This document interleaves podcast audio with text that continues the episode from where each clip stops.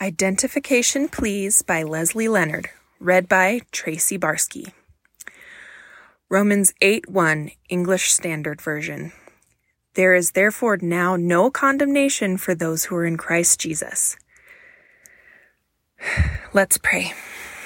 Father, I just ask um, that you would be here as we um, just hear your word and go through our devotion time. Lord, I pray that you would be speaking to every mama's heart who hears this. Lord, I pray that you would bring whoever needs to hear this to the podcast today and to this reading. I pray a special blessing over them. In Jesus' name I pray. Amen. Have you ever sat down and thought about who you are as a person? We are often asked this question when we meet new people or in a group setting when we need to introduce ourselves. Someone turns to you and asks, Will you tell me about yourself? We start by identifying ourselves by the people we associate, associate with or the activities we are involved in on a daily basis. If I asked you right now to tell me who you were, some of the common answers might be a woman, a mom, a daughter, a Christian, a friend, an employee. I often identify myself as a military spouse, spouse before anything else. It plays such a huge role in my life, where I live, what is next on the horizon for my family, and even how I parent. It has seeped into every part of my being. As women, it can be so easy to find our identity in what we do instead of who God says we are, according to the Bible. God has a very specific list of the truths found in the scriptures that are based on the finished work of Christ when he went to the cross and gave his life as a sacrifice for us. Scripture states that we are children of God, John 1:12, that we come from a branch of the true vine, John 15:1 and 5, that we are friends of Jesus, John 15:15, that we have been accepted by Christ, Romans 15:7, and that we have been called to be saints, Colossians 1:2 and Ephesians 1:1. I would much rather identify with this list than the one mentioned in the previous paragraph. True joy as a Christ follower comes when we live a life surrendered to God. This means that we admit we are no longer in charge of our lives, but that we instead choose to live for Jesus and not for ourselves. Joy only comes when we live for God. Follow the example of the apostle Paul. He found true joy when he chained when chained to a Roman guard. Paul found his identity in Christ Jesus and not in his daily works.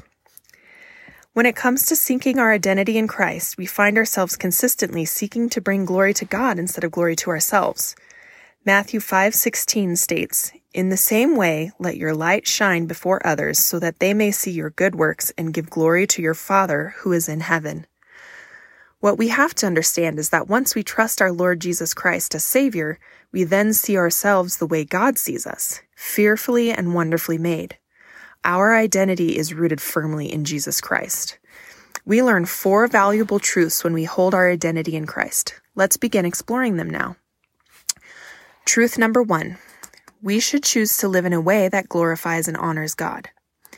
We read in Colossians 1:10, so that you may have a life worthy of the Lord and please him in every way, bearing fruit in every good work, growing in the knowledge of God. I heard a, a quote by Craig Groeschel Respect is earned, but honor is given. What this means is honor is a gift freely given with nothing expected in return. An example is the relationship of a wife honoring her husband. She chooses to live and act in a way that honors her husband. We should also choose to honor God in the same manner. Where there is surrender, commitment is not an issue. We find further evidence of this in the following verses. Psalm 34:3 English Standard Version states, Oh, magnify the Lord with me, and let us exalt his name together. Deuteronomy, Deuteronomy 6 5, English Standard Version. You shall love the Lord your God with all your heart, and with all your soul, and with all your might. Truth number two we no longer have to live in fear. In Joshua 1 9, the scriptures tell us, Have I not commanded you? Be strong and courageous. Do not be frightened and do not be dismayed, for the Lord your God is with you wherever you go. Dear sister, what a wonderful truth to hold on to at all times. As a believer, Jesus is with you, walking beside you during every moment of your life. Lean into him and trust what 1 John 4:18 ESV tells us. There is no fear in love, but perfect love casts out fear. For fear has to do with punishment, and whoever fears has not been perfected in love. Truth number three. We can leave comparison in the past. We seek to only please Christ. Galatians 1:10. Am I now trying to win the approval of human beings or of God? Or am I trying to please people? If I were still trying to please people, I would not be a servant of Christ. Before we knew Christ, it was all about what was in it for us. Now that we have found our identity in Christ, we no longer need to find our validation in the world. We should rest on Psalm 23:1 ESV. The Lord is my shepherd. I have all that I need. We have all that we need in Christ Jesus. He meets all our needs, wants, and desires. We must have faith that He will always provide for us. Truth number four. We no longer need to be surprised when trials come our way. We see the value of an eternal perspective. I find this truth about our identity in Christ to be the most important, but often the most overlooked. In John 16:33 we read, I have told you, told you all this so that you may have peace in me. Here on earth you will have many trials and sorrows, but take heart, because I have overcome the world. Friends, we are going to have trouble, sadness, and even death, and we can sit at the feet of our Lord and know that He loves us and truly wants the best for us. We read in John 14, 27 through 28. Peace I leave with you, my peace I give you. I do not give you as the world gives. Do not let your hearts be troubled, and do not be afraid. You heard me say, I am going away and coming back to you. If you loved me, you would be glad that I am going to the Father, for the Father is greater than I. What a promise. Dear friend, I hope you know that when you hold your identity in Christ, you are drawn more closely to God. He desires that we walk beside him. Take comfort in Psalm 23 4. Even though I walk through the darkest valley, I will no, fear no evil, for you are with me. Your rod and your staff, they comfort me. Questions to ponder. Have you ever sat in front of a mirror and given yourself compliments? Every day this week, I want you to set a timer for five minutes and look yourself in the eye and tell, tell yourself everything you love about you. The goal is to see yourself through the eyes of God. Think of it as a filter you put on a photo before you publish it to Instagram. The original photo does not change, but the filter enhances the photo to highlight its best features. We are able to remove all the negativity and ugliness that we see in ourselves when we deliberately filter using God. I encourage you to journal about your experiences. Write down any changes you notice in how you treat yourself. My hope for you is that you find yourself kinder and willing to f- give yourself more grace as the week comes to an end.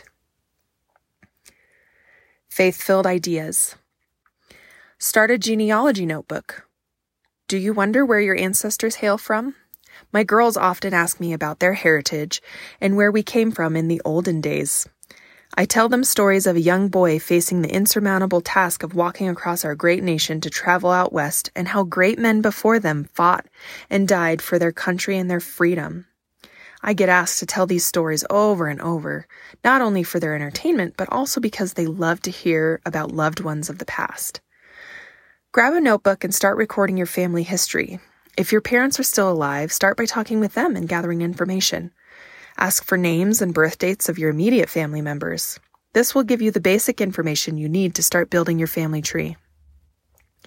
There are several resources online to help you, but the easiest to navigate is Ancestry.com. I also suggest taking an oral history from any of your grandparents or parents. This is something that you will cherish after they pass away. You can either video or audio record the session. Ask them questions about their childhood, the day they got married, when their children were born, a time they were very proud or scared, etc.